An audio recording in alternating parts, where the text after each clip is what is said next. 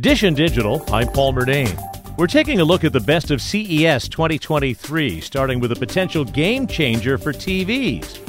Tom's Guide global editor in chief Mark Spoonauer says their pick for best in show goes to the wireless LG Signature Series M3 OLED TV. This is pretty amazing because this is a 97 inch OLED TV that is getting its signals over the air from what's called a zero connect box, which could be up to 30 feet away. So, whether you have a Blu ray player attached, or a cable box, or a gaming console, it should all be fluid and smooth, even though that signal is going over the air wirelessly to the TV set. Now, there is a power plug, but everything else is wireless, which means that you have a lot of flexibility in terms of where you could place this within your home. No word yet on the price when it comes out later this year. Dish and Digital, I'm Paul Murnane. And there's more at WCBS880.com slash Dish and Digital.